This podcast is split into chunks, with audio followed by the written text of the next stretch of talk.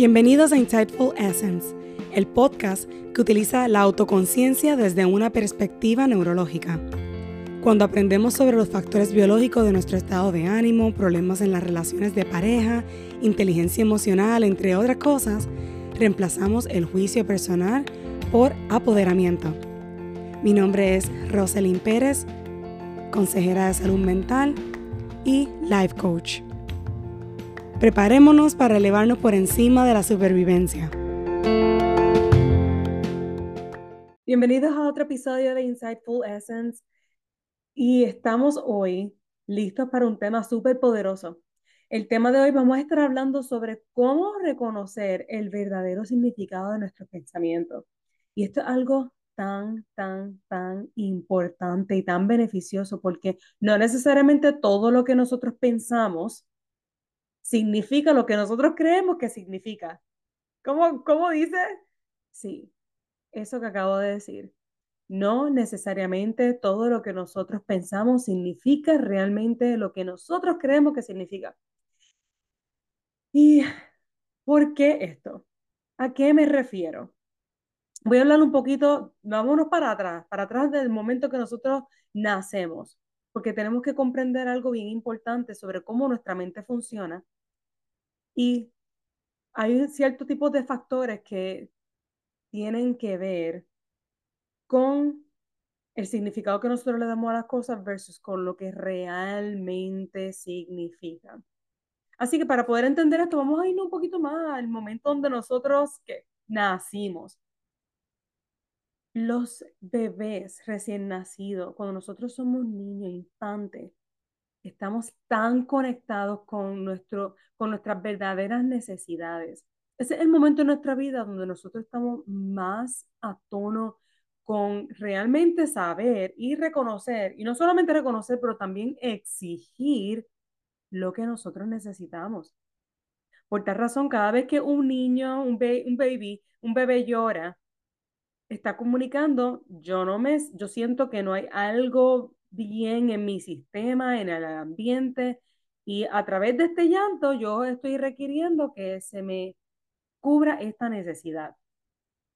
Y desde ese momento nosotros comenzamos a honrar nuestras necesidades. Y sabemos qué es lo que se siente bien versus qué es lo que no se siente bien. Así que estamos bien, bien conectados con nuestro cuerpo, con nuestras emociones, lo que sucede es que hay algo que nosotros no tenemos a esa temprana edad y es que el lenguaje desarrollado. El lenguaje se va desarrollando a través de los años, cuando nosotros comenzamos a aprender el significado que el mundo le da a las cosas, tales como mamá, que es papá, eh, que es comida, que es una cuchara y todas esas cosas, nosotros vamos adquiriendo lenguaje. Y es a través del lenguaje y nuestras experiencias que nosotros comenzamos a darle significado y entendimiento a las cosas y nuestra conciencia se va desarrollando. Así que la conciencia está bien atada al lenguaje, al significado y las experiencias. Pero es a través de la conciencia y el lenguaje y todo que si el significado de las cosas que nosotros aprendemos cuando niño está distorsionado, ¿qué sucede? Va a continuar generando distorsiones cuando nosotros nos convertamos en adultos. Y vamos a darle explicaciones que hacen completo sentido como adultos, pero que en el fondo realmente está desconectado con lo que nuestro sistema está experimentando. ¿Por qué? Porque cuando ese lenguaje se da y cuando esa experiencia se ata a un lenguaje, nosotros comenzamos la desconexión de lo que nuestro cuerpo necesita, lo que no necesita, lo que se siente bien versus lo que no se siente bien. Esto no se trata de mal o bien o de lo que es correcto, lo que es incorrecto. Estoy asegurándome de explicar este proceso porque está tan presente en nuestra adultez. Y muchas veces es la razón por la cual nosotros nos encajamos o, o se nos hace difícil romper patrones romper con pensamientos que, aunque pensamos que estén lo correcto y que sean motivador, no necesariamente vienen de un lugar que no sea distorsionado. Por ende, continúan teniendo cierto tipo de control sobre nuestra mente, nuestros pensamientos y nuestra vida, nuestras relaciones, nuestra perspectiva de vida. Es por eso que nosotros conociendo estos procesos, nos vamos dando un poco más permiso a no confiar plenamente en la palabra, en lo que nosotros estamos pensando, porque muchas veces hay cierto tipo de desconexión. Nuestro subconsciente, nuestras emociones abundan en el subconsciente. Y nuestro subconsciente, en comparación a nuestra conciencia, a nuestra área consciente del cerebro, es tan abundante, es tan grande, que es imposible que nuestro consciente pueda comunicarlo todo. Así que interpreta según nuestra experiencia. ¿Cómo hacemos esto? Si, por ejemplo, estoy hablando un poco teórico, pero ahora voy a, a adentrarme a ejemplos que, más concretos que podamos materializar estos conceptos que estamos hablando que ocurren en nuestra mente y en nuestros cuerpos. Si yo cuando niño, por ejemplo, estoy con hambre y tengo mucha hambre y entonces empiezo a llorar, y empiezo a llorar, empiezo a, a, a gritar, a, a, ¿verdad? estoy respondiendo a una necesidad que está teniendo mi cuerpo. Entonces, por esa reacción de, de bebé o de niño, mis padres responden gritándome, responden con hostilidad, me dicen que me calle. Pues entonces ahí es que empieza, ahí es que comenzamos a desconfiar en nuestra habilidad de reconocer nuestras necesidades. Comenzamos a renunciar a nuestra confianza en los mensajes que nuestro cuerpo están comunicando al ambiente. Porque pensamos a dudar, ok, yo tengo hambre, estoy gritando, la respuesta del ambiente, mamá, papá, cualquier otra persona, es gritar que me calle. Pues entonces yo estoy, en, eh, no tengo, este mensaje que mi cuerpo me está diciendo no está en lo correcto, déjame que ignorarlo, déjame ponerlo hacia un lado. Y déjame confiar entonces en lo que me está diciendo mi externo. Así que, ¿qué significa? Que aunque yo tenga una necesidad, no, no es correcta. Y usted se imagina estos procesos a través de nuestras vidas, cada día en tanta forma diferente. Lo que resulta ser es una desconexión y desconfianza en nosotros mismos, en nuestro cuerpo, pues nosotros comenzamos a desconectarnos de nuestro cuerpo de esta forma. Y como ya no confiamos en nosotros mismos, nuestro subconsciente se vuelve dependiente.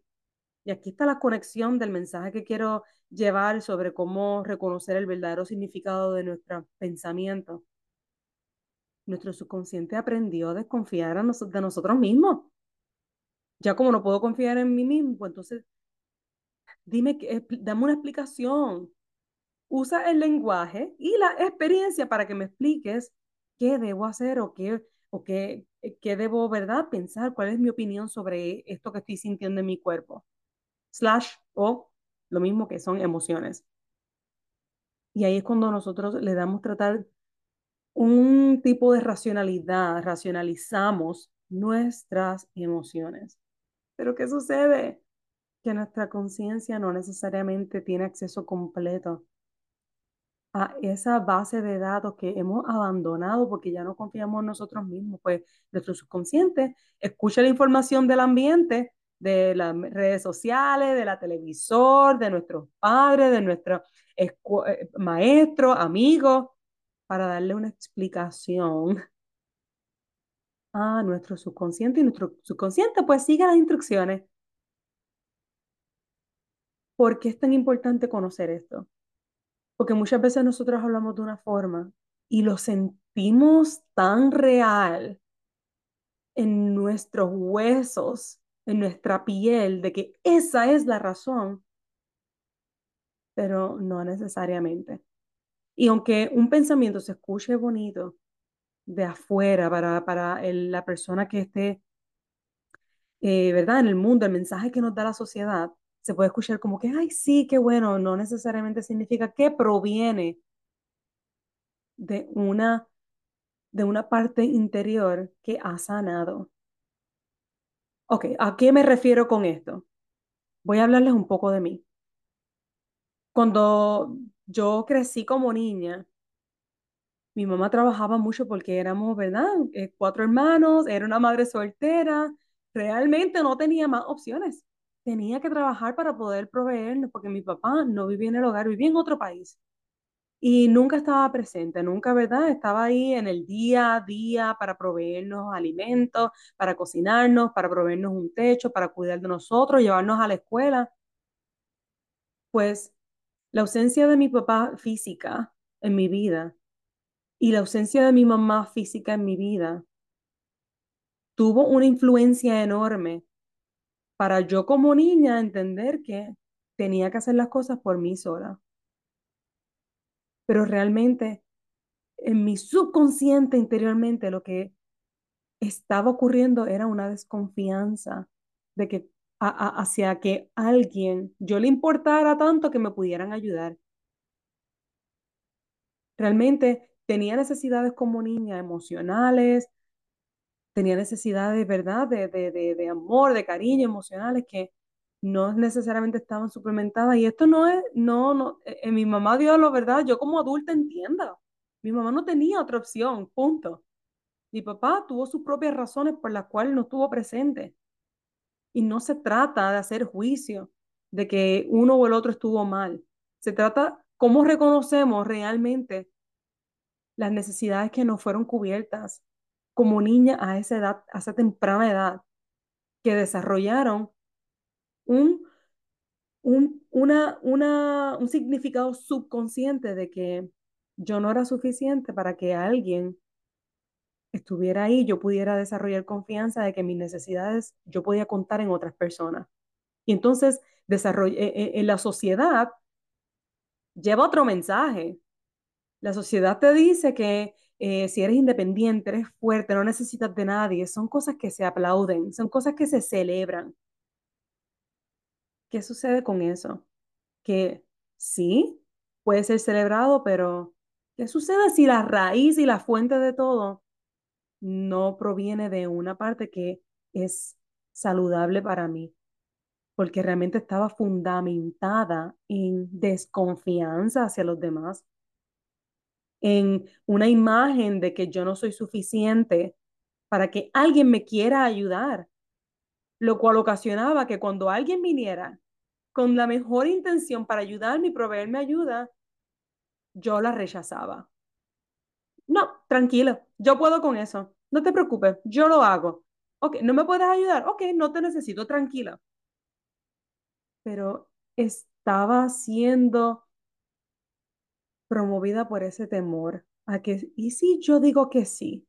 Y esa persona se va de mi vida, no, no puedo, no puedo, es un riesgo para mí, no podría con ese dolor de ser abandonada en ese sentido, abandonada emocionalmente de, nuevo, de, de nuevo. Y entonces, la forma que yo hablaba era celebrada en la sociedad, pero lo que estaba haciendo era prolongando ese, esa imagen sobre otras personas que de que me hacía pensar de que yo no podía confiar en ellas. ¿Cómo esto afectó mi vida en la adultez? Que muchas veces yo recuerdo haber tenido conversaciones con mi esposo y él me decía, si a mí me pasa algo, tú sigues como si nada. Porque esa es la impresión que yo estaba dando. Yo vivía una vida como que, pues, yo soy fuerte y si, pues, si nosotros no estamos, yo lo sigo. Pero la conexión es algo más, una de las cosas más hermosas. No hay mejor sentido que uno sentir que estamos ayudando a alguien, que estamos ahí para otra persona. Y yo estaba negándole esa satisfacción a mi esposo, de querer estar para mí, de apoyarme. Emocionalmente, él estaba dando todo de sí y yo estaba con, eh, eh, creando una pared de que sí lo recibo, pero a la misma vez no lo recibo, porque no me quiero acomodar y, y acostumbrarme a que va a estar ahí para mí. Este era mi, este era mi proceso mental, subconsciente, que yo lo descartaba cuando yo lo, lo validaba a través del filtro, porque es un filtro que creamos. Mi filtro era, mi retórica, mi filtro se escuchaba de esta forma.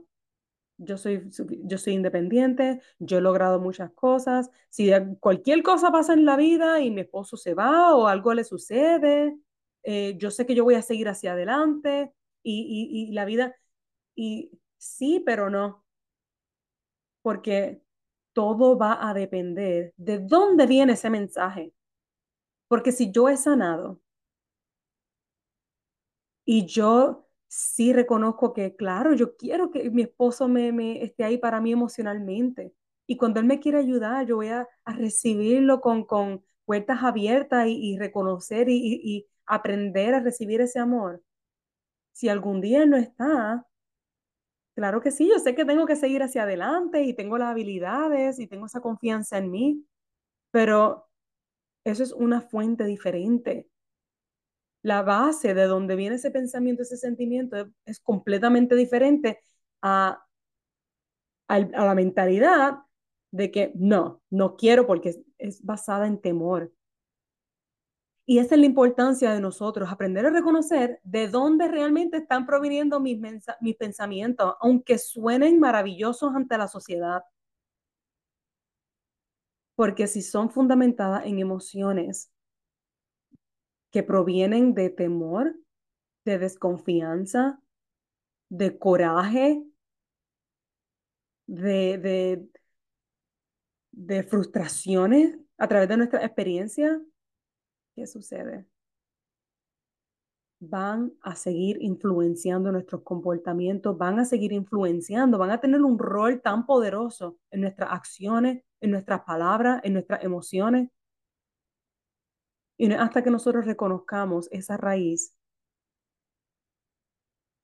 que vamos a poder dar un paso hacia la sanación, hacia ese estado emocional que todos merecemos estar, que es en la paz, la tranquilidad, que es la confianza, que es en la gracia, en, en, en tener ese, eso es, eso es verdaderamente control, eh, inteligencia emocional.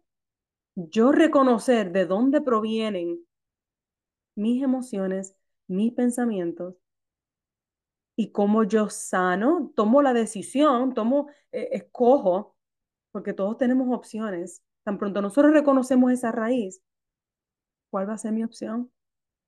¿Qué yo voy a escoger para vivir mi vida? Y entonces, habiendo explicado esto, ¿qué podemos hacer? Creo que apagué el micrófono, así que son errores que ocurren. ¿Qué podemos hacer si nosotros aprendemos a conectarnos con nuestro cuerpo, reconstruimos la comunicación con nuestro cuerpo, porque nuestro cuerpo tiene la respuesta. Nuestro cuerpo tiene todo lo que nosotros experimentamos emocionalmente, es con el propósito de llamar nuestra atención. Así que cada vez que nosotros sentimos ansiedad, sentimos emociones como frustración, coraje, intolerancia, irritabilidad, tristeza, y muchas veces no solamente es a través de emociones, también es que en mi cuerpo, si tenemos alguna dolencia, si siempre tengo problemas con el estómago, si tengo problemas con tal vez con migrañas, porque todo está conectado. Todo está conectado. Hay muchas condiciones de salud física, o sea, muchas condiciones médicas que están completamente conectada a, nuestra, a nuestras emociones. Así que como nosotros eh, eh, fortalecemos y ponemos, ¿verdad? Eh, eh creamos, in, in, in, mejoramos, esa es la palabra que estaba buscando, cómo nosotros mejoramos esa comunicación corporal para prestar atención y realmente hacer las preguntas correctas. Preguntas tales como que, ¿de dónde proviene? ¿De dónde proviene esta emoción?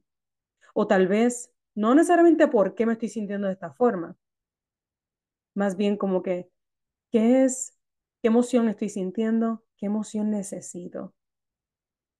Cuando yo me siento así, esta persona cuando hace esto, esto, porque todo proviene de nuestro, nuestras reacciones emocionales, pertenecen a nosotros, o nos pertenecen. Y está en nosotros escoger qué vamos a hacer. ¿Qué yo voy a hacer cuando yo estoy experimentando frustración, coraje? ¿Qué yo voy a hacer? Pero antes de tomar esa acción, tenemos que primero conectarnos, conectarnos con nuestras emociones y nuestro cuerpo primero. Porque toda emoción que nos genera dolor, que nos genera incomodidad, que aunque tal vez sintamos placer o satisfacción, estén fundamentadas en venganza, en cinicismo, no es el ambiente y estado natural de nuestro cuerpo. Por eso es que siguen ahí presentes día a día. Nosotros realmente fuimos, nacimos y fuimos hechos para estar conectados, para estar en paz, en armonía, en gracia, en gozo, pero genuinamente donde no, somos, no estamos aprisionados por emociones y, y no son las emociones que controlan nuestra vida. Así que hay que reconocer, paso número uno, hay que reconocer qué sentimos, dónde estamos, qué situación, qué persona ocasionó qué. Y luego de que nosotros creemos esa conexión, tenemos que reconocer qué yo quiero hacer con esto. Si no quiero hacer nada, no hay problema. No se trata de que estás mal, de que estás bien, si quieres hacer algo o no. Se trata de que tienes la autoridad para tomar la decisión de qué vas a hacer con eso, porque tenemos la opción, tenemos el poder para escoger cómo vivimos nuestra vida. Muchas veces que simplemente no nos damos permiso. Así que luego que yo voy a ese paso número dos, ¿qué yo hago? ¿Qué quiero hacer? ¿Qué voy a hacer? ¿Qué decido? ¿Qué escojo? ¿Qué me requiero? Tenemos que conectarnos con el amor propio.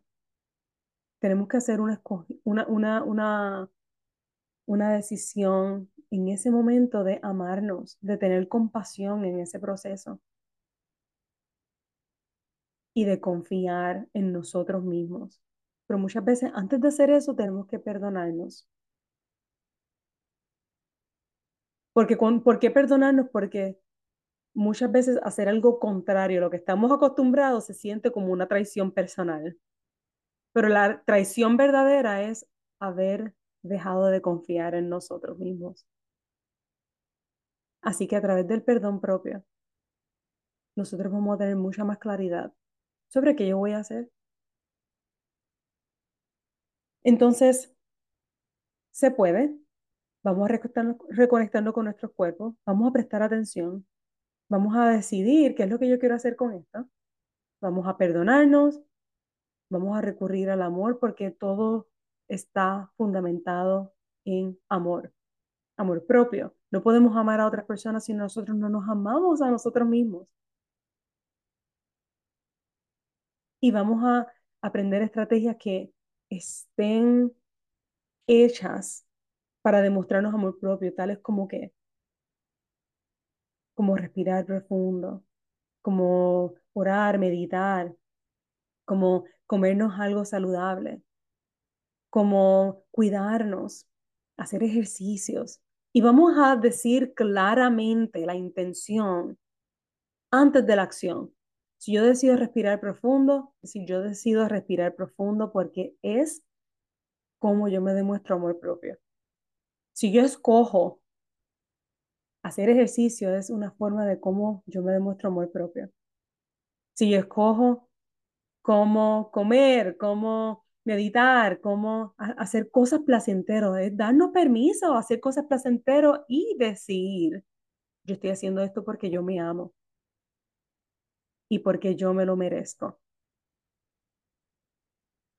Y esto es un proceso que requiere un compromiso diario y una renovación, renovar ese contrato personal diariamente para entonces llevarnos a un estilo de vida que vamos a donde vamos a vivir en una felicidad constante, en una paz constante. Espero que esto les sea de ayuda, porque he recibido mucha información sobre personas, de cómo ese amor propio, pero tenemos que entender, ¿verdad? Todo el proceso psicológico, biológico que ocurre en nuestra mente, para entonces poder darnos la oportunidad y darnos el permiso para dar pasos a que realmente nos van a llevar a vivir la vida que deseamos y que merecemos. Así que espero que esto les sea de ayuda. Me encanta escuchar comentarios. Déjenme en comentarios en mis redes sociales. Estoy constantemente colocando información. Síganme en las redes sociales y será hasta la próxima. Si disfrutaste de este episodio y te gustaría ayudar a apoyar el podcast, por favor no olvide suscribirse, compartirlo con otros, publicarlo en las redes sociales o dejar una calificación y un comentario. Gracias por escuchar.